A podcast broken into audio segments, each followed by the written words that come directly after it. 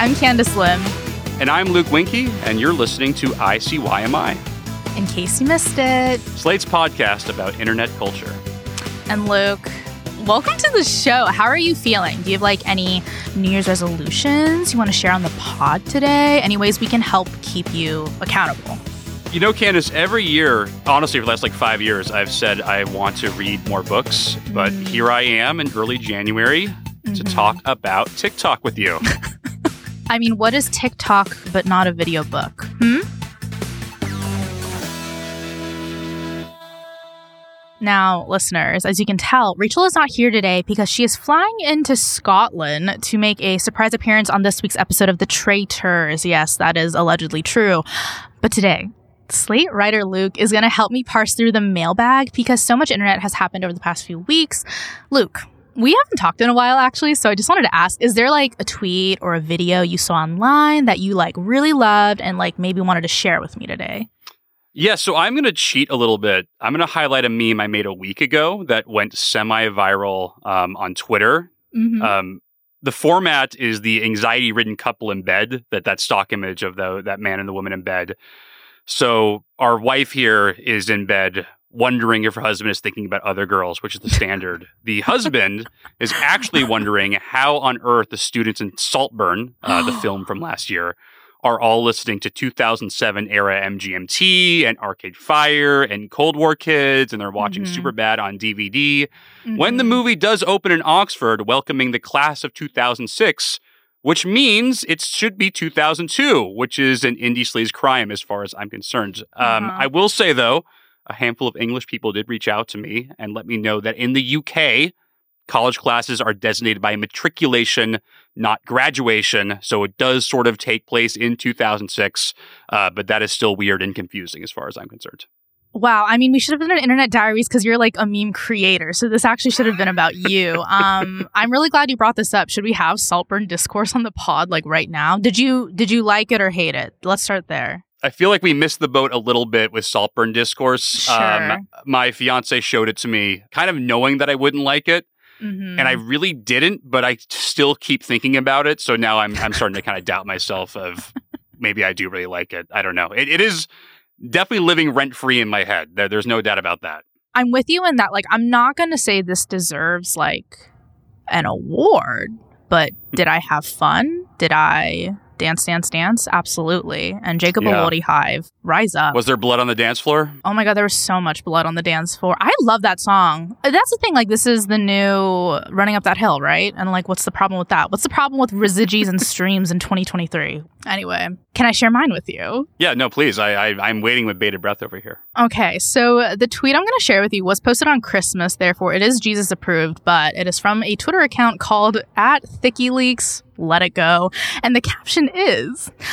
Thinking about the person catfishing as John Green in the Maryland suburbs in the year 2023. And it is a screenshot of someone who was using like the John Green, the author of The Fault in Our Stars, the guy from Vlogbrothers as their Tinder profile.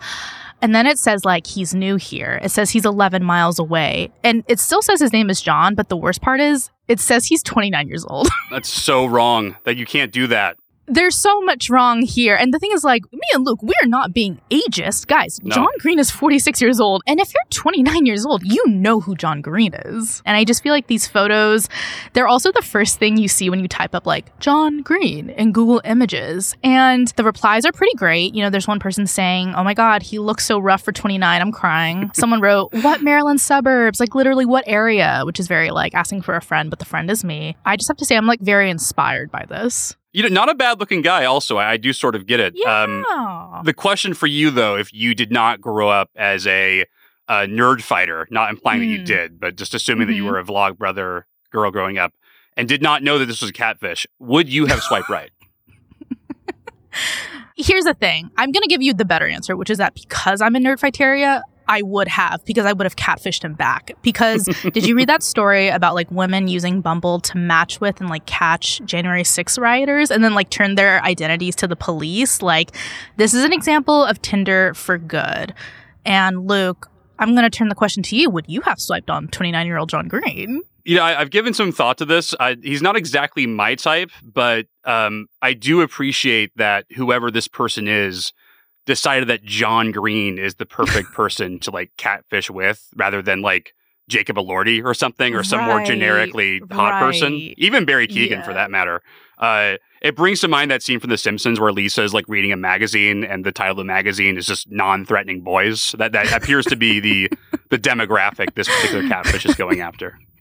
A hundred percent. Oh my god. Well, Luke, I'm so excited to have you on the show today because we're gonna take a short break. But when we come back, we're gonna dive into the mailbag and answer your questions about why cups and tunnels are flooding the timeline.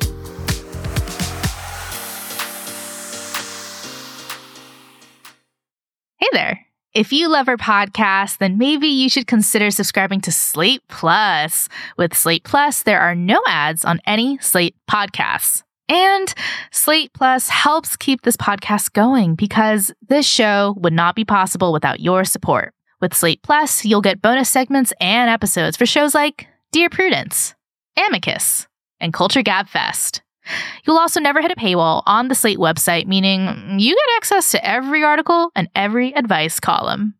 Just visit slate.com slash ICYMI plus to sign up.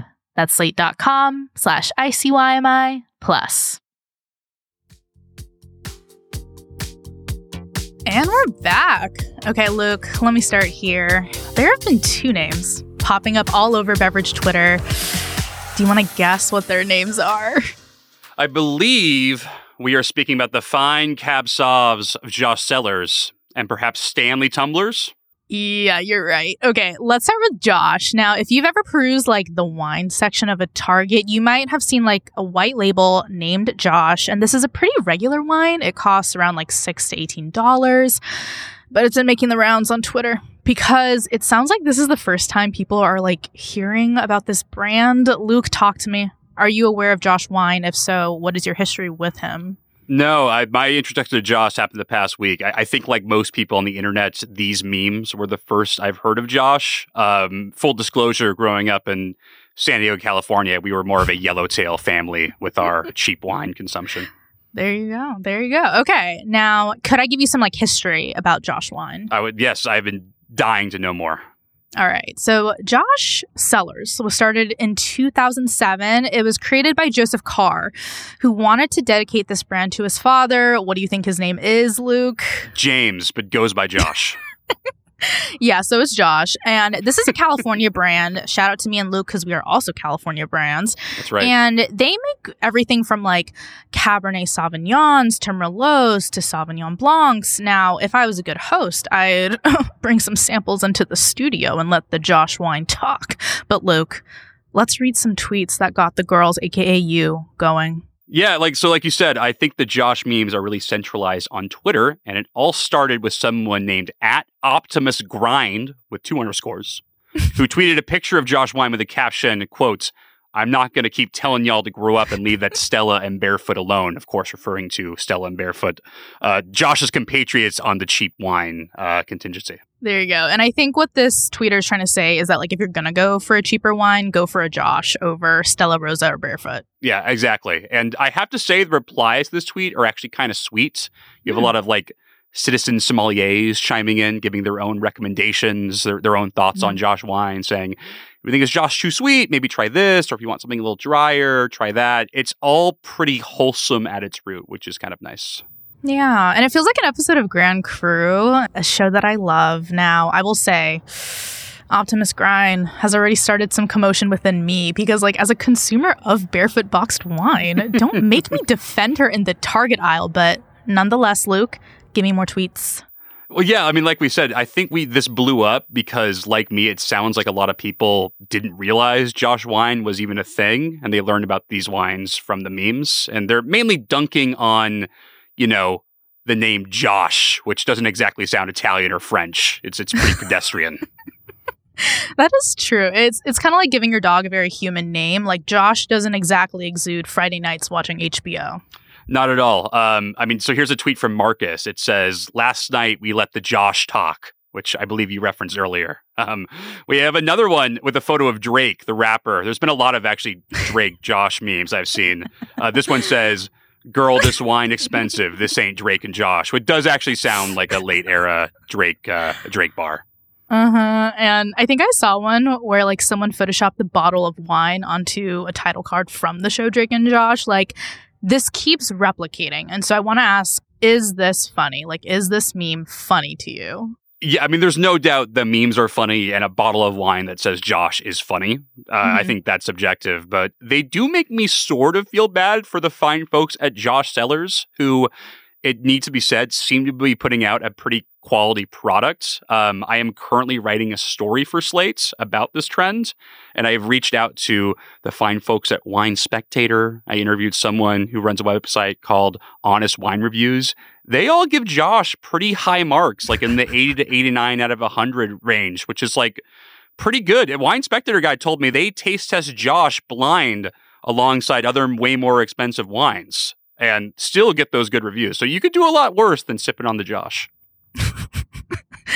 that is so funny. And I also saw that Josh Cellars actually like responded to the trend on their Instagram. Now, here's the thing this could go two ways, right? They could either play along and be like, ha ha ha, yeah, Josh is a weird name for a wine, or they could like push back and get petty. Which way do you think they went? Well, it sounds like they took the high road because they posted like their own memes on Instagram. And I think it's poking fun at how unprepared they were for the Twitter discourse, which if you are running a winery, why would you be prepared for Twitter discourse? um, uh, so there's three slides on this one of these memes they made, and one of them is a guy on a phone with meme text that said, "Live look at a guy named Josh emailing a guy named Stanley." Wow. Okay. Now, that's actually a perfect segue mm-hmm. to a way more prevalent, almost economy busting internet story, which is the Stanley Cup. You know, I'm not a water bottle guy at all. Um, I don't follow the industry. Uh, so this has all been pretty brand new and exciting for me. Mm-hmm, yeah, and I find both Stanley Cups and Josh Wines to be like a very funny topic because these are two brands that have been around for years. So maybe let's try to pinpoint why they're popping now. Some backstory. Stanley.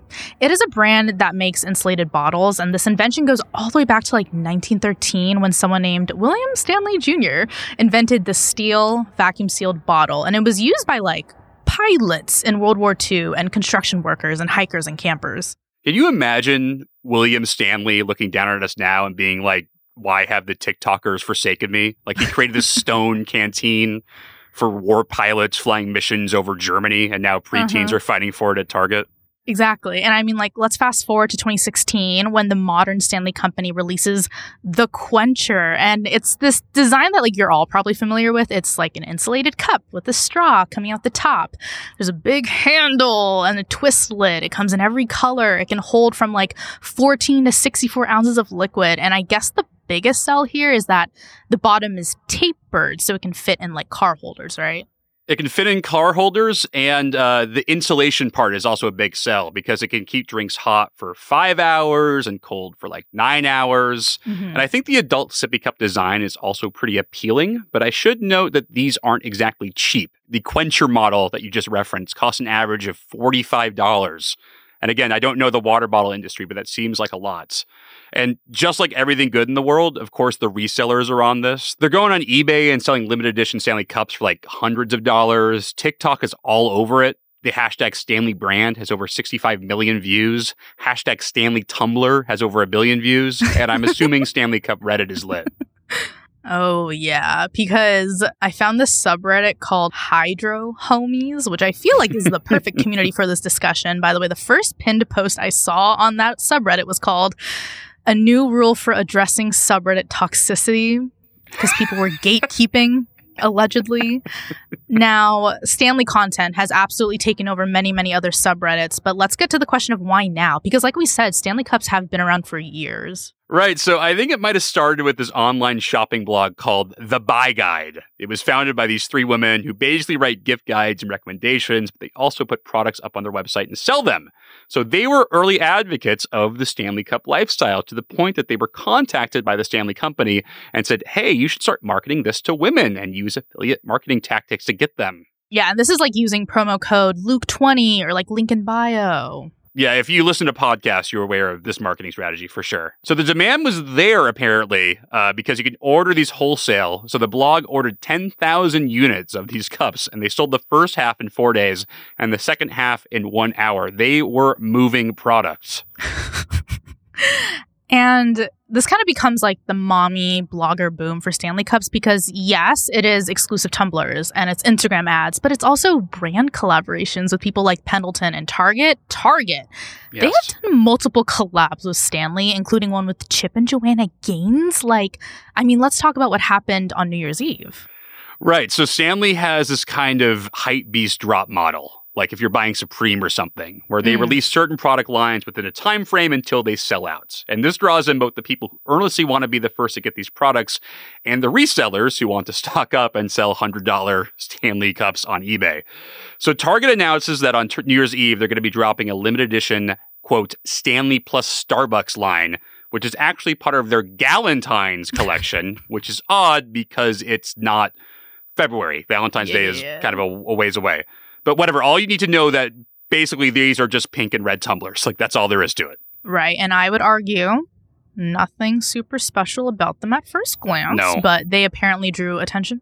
They drew attention in crowds because people reportedly started camping outside overnight at Target stores to get their hands on these cups. And I want to play this TikTok of a dad who waited overnight with his daughter for this specific Galentine's cup. We spent the night at Target for the new Stanley Starbucks cup. Yes, I know what you're thinking. It's a cup. Why, what are you doing? On the other hand, I love my daughter and we were bored. So we got there like at 1.40 in the morning and it was a ghost town because it was Target in the middle of the night. But once we saw the cup, we knew we were in the right spot. We brought the new puppy with us and just waited for people to show up. And they did. So we hopped out of the car, brought the chairs, and made sure we were first in line. So it was almost 3 o'clock in the morning and that's when people started to show up. I mean, these people are dedicated. We just watched one by one and the line was massive and it was cold. Like 40 degrees cold, but we got through it and I ordered Whataburger delivered in line. So if you know, you know. How you doing? At this point, the store's about to open and look at this line. Guys, are, are we okay? No. The answer is no. This lady came out to make sure we didn't burn the place down, and once the doors were open, it was go time. And for the most part, it was pretty calm. There wasn't much looting or rioting, just a few small fires. That's it. And finally, we got one.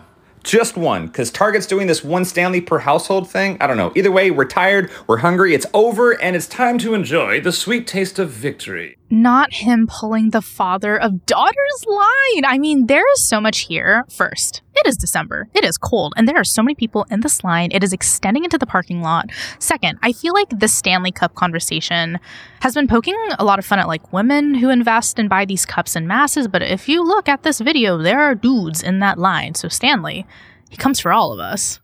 Right, totally. And there's a part of the video where he jokes that it was all civil and there was no rioting or looting, which has apparently happened at other more unlucky target locations. I still can't get over that all of this is happening over a water bottle, which is such a boring and utilitarian product. I mean, Pokemon cards have some real cachet and history and they're holographic, right? Exactly. Like, I think it's funny that these are our beanie babies, but I think it's interesting how there's different conversations happening on different platforms because, you know, I feel like the pro Stanley Cup people, they are on Reddit and Facebook and TikTok posting hauls, mountains of their 50 cups.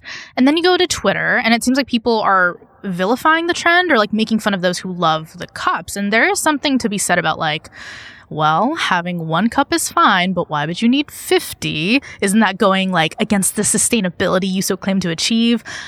But the colors and the customization, like that must be part of the fun and the game of collecting these. Yeah, and also it's probably the continued superiority uh, of the drop model, right? I mean, mm. false scarcity is is undefeated with stuff like this. Exactly. And I should note that um, I wish I could sit here and say I don't get it, but as someone who has publicly declared my membership to the Bath and Body Works candle community. Okay, I can't say I'm like completely innocent here because it is about collecting and it's about like the worry that the scent or the specific cup will go out of production, so I need to get it now or else I never will. Right, and I, I guess that leaves you with just one question, which is mm. where is the ICYMI collaboration Stanley Cup? I I, I thought I was going to be getting one of these for coming on the show. Mm-hmm, mm-hmm, mm-hmm. Yeah, well, Luke check your bag because inside that bag, you'll also find the rest of this episode. So let's take a short break. And when we come back, Luke and I will talk about something humans and groundhogs have in common, which are tunnels.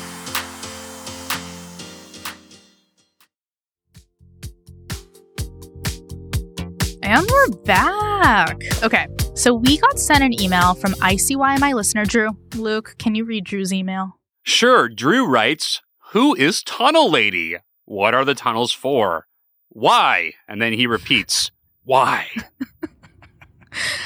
Thank you so much for that question, Drew. Um, Luke, before we dive into this story, what do you know about hashtag Tunnel Girl? You know what? Not as much as I'd like. Uh, with all of these tunneling stories recently, I have more questions than answers. Okay, so the tunnel girl in question is Kala, who goes by the TikTok handle at engineering.everything.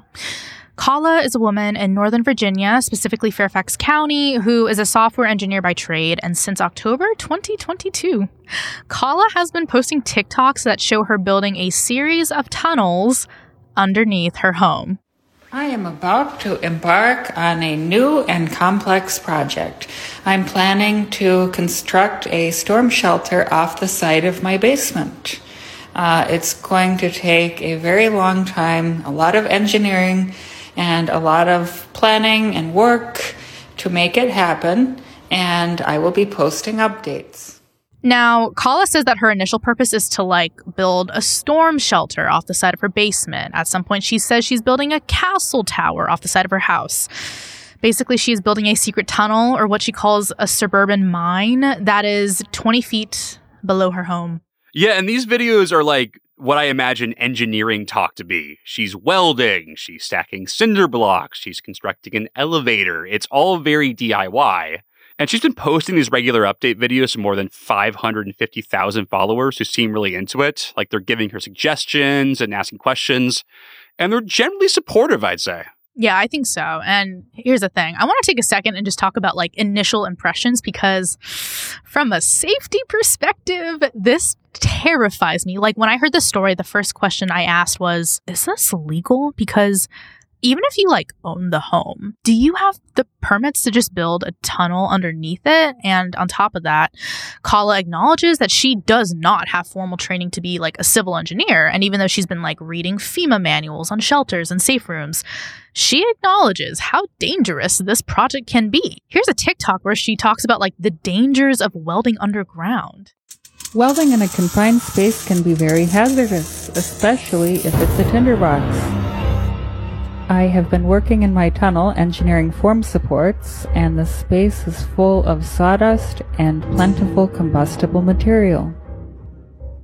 And that music, like, I just think what surprised me the most is that she is not alone because this is a real thing. It is called hobby tunneling, and some of them meet up on the subreddit called digging. And other tunnels have gone viral in the past, but maybe what stands out is two things. One, this is all being documented on TikTok. You know, there's footage and updates. There's this very realistic timeline of how long this takes and how hard it is.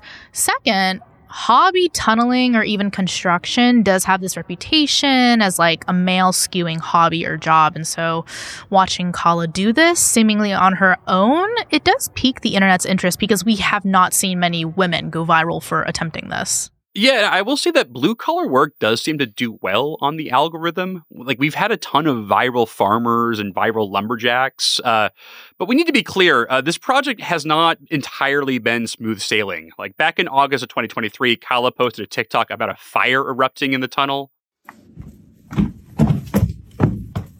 I've come to know a new drawback using fiberglass rebar.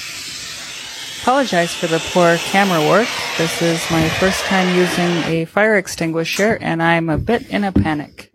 And then in December, she posted a TikTok about getting a call from some officials who said her project was getting shut down. For context, the zoning department called her on the phone, and she reenacted the conversation with a voice actor playing the role of Jimmy from the zoning department. This is Jimmy Jones with the zoning department and Brian with inspections. What can I do for you? We have some complaints. Basically, there's some construction going on. And we were just here, basically, to find out if there is and see what needs to be done. Uh, what kind of construction? Ah, basically, they said it's excavation. That you're pulling stuff out of the basement. Yeah, a little bit. Can we go down and take a look? Sure. Okay. Kala says they gave her a stop work order and that a professional engineer has to come down and inspect the tunnel. And she said she doesn't expect this to stop their project for too long, but the reason she even got the call in the first place were these complaints about the noise and questionable shaking from people living near the tunnel. And this is where the story turns a bit because a reporter from Reveal actually looked into this and talked to some of Kala's neighbors after the stop work order was issued. Hi, my name is Aura Bogado and I'm an investigative reporter. Several weeks ago, after I noticed that Kayla had posted a video of one of her neighbors without his consent and that she had made really clear that her neighbors had no idea what was going on. I decided to try and figure out who those neighbors were. So I found out where she lived and I noticed that almost all of her neighbors are Central American migrants or first gen immigrants. Um, I began contacting them. Uh, most of them are Spanish language speakers, and not one, not one knew about this tunnel project. Um, they're really worried about uh, their health and their safety. They talk to me about noise, like tremendous noise, essentially noise pollution, and shaking, like just random shaking in the ground that they didn't realize where it was coming from. And several neighbors expressed to me that they were worried about reporting anything because they don't want to get entangled with immigration authorities and they don't want to be deported. So those are some of the stakes for the neighbors here. And so there's some conversation here about Kala not clearing this with her neighbors and the possibility that she might have disrupted their lives the past year without taking into account that they might be hesitant to complain because of their status. And as of this recording, I don't think construction has picked back up again. So this might be the end of Tunnel Girl. Right. And the story has obviously brought in a lot of different sectors of the internet from like construction Reddit to engineering TikTok to just like local DMV residents. What is your take on this project? Like, were you fascinated? Did the internet's fascination surprise you at all? No, not at all. I mean, the internet tends to adore people who are super passionate about a niche interest. And I think whatever you say about Tunnel Girl, it's clear that she's doing what she loves. That is true. That is true. And I think this story hits on like another pretty 2023 trend, which is people have been calling her Tunnel Girl when she's in fact a woman with like a nine to five job doing this hard labor and excavation. And I will be so honest that the idea of people just digging tunnels under their houses without getting like a sign off or permits, it really freaks me out. This just seems so dangerous. And the thing about TikTok is that when you see someone do something, you think like, oh, I can do that too, right? It's the life hackification of social media. And so I can't help but think like, man, how many people watched Kala's videos and just started digging tunnels? Like, I don't even really care about the why, just like how many of my neighbors have been digging tunnels and hitting my water lines because of this. I think it's a valid fear, but the one thing I suppose you can say is that digging a tunnel looks to be really hard, really boring work, like so much harder than it might appear on like a 30 second TikTok video. So I could imagine people being inspired by Tunnel Girl and going out and digging a hole in their backyard and quickly hitting a wall and giving up without making too much progress.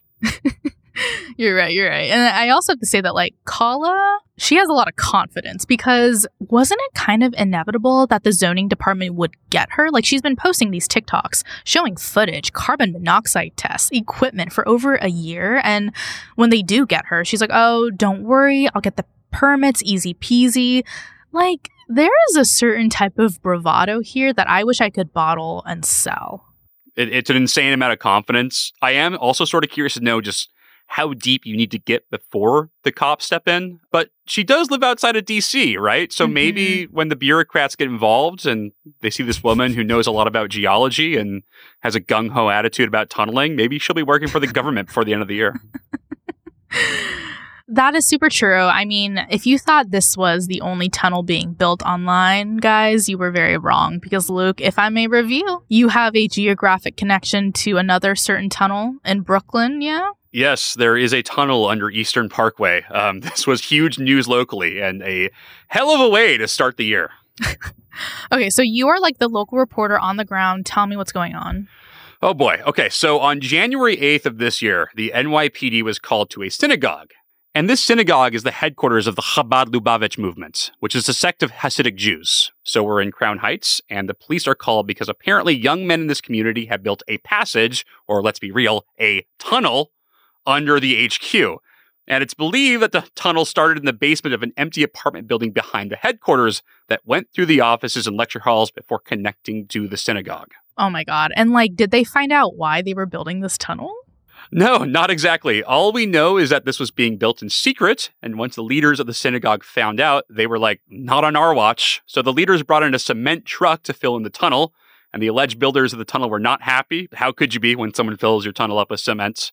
Um, they tried to block the truck. They broke through a wall in the prayer space. Once NYPD was called, they were literally fighting with the cops. So nine people ended up getting arrested here. And what do we know about these guys who allegedly may have built the tunnel or at least wanted the tunnel? Well, a spokesperson for Chabad said the tunnel was created by a group of extremist students, and they were basically trying to hurry up the expansion of the headquarters. For like 30 years, there was talks about expanding the space, but it was a source of conflict and never got solved. Again, this is early days. I don't think we will have the full story here for a while. But what we do know is at some point, apparently these guys were like, this is taking too long. Let's just get get started with this expansion and let's let's dig this tunnel. right. And so let's talk about the internet of it all because you know the first thing I saw when this story broke was a video of someone taking a tour through this tunnel and there's like a guy covered in dust. There's other videos of members pulling panels off meeting rooms, emerging from said tunnel, getting sprayed on by police. Like this scene is so chaotic. Yeah, and the guys who ended up getting arrested were charged with things like criminal mischief and reckless endangerment. But it's still crazy that it all centered around what seemed to be a pretty harebrained scheme involving a tunnel. Like, how do you exactly expand the headquarters by digging underground? Right. And a lot of news footage has been talking about how this building is like famous. You know, they put it on merch. And so it's almost like someone said, hey, someone is trying to build a tunnel under Westminster Abbey. Like, what? and I think bringing cell phones and like video footage into the space that is historic and secret and posting it on the social media is already kind of a shock in itself. Now, NBC New York, they did report that the tunnel has been filled and sealed off. But I do want to ask, like, Luke, what is up with these tunnels? Why are people building tunnels? Let me just point out, they did this unpaid. This is not easy labor. This is muscles, hard hat type of stuff. So, like, why are they doing this on their off time? Yeah, I do sort of wonder if that's the point. Like, the one way you can buck authority in life is by building a tunnel with your big, strong muscles, even if it doesn't really go anywhere, even if it's just a big hole in the ground. And you know, I I think this and Tunnel Girl are like perfect social media stories because if you show me an entrance to a tunnel, I'm gonna want to know what's down there. If it's 200 BC or 2024, I want to know what's at the other end of that tunnel.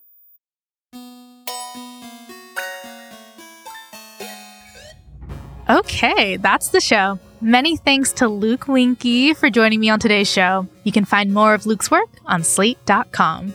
We'll be back in your feed on Wednesday, so definitely subscribe. That way you never miss an episode. Leave us a rating and a review in Apple or Spotify and tell your friends about us.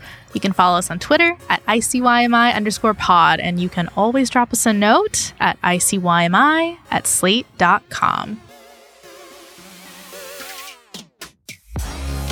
ICYMI is produced by Sierra Spragley Ricks, Candice Lim, and Rachelle Hampton, with a special thanks to Pala Shaw. Daisy Rosario is our senior supervising producer, and Alicia Montgomery is Slate's VP of Audio. See you online. Or on Tunnel Talk.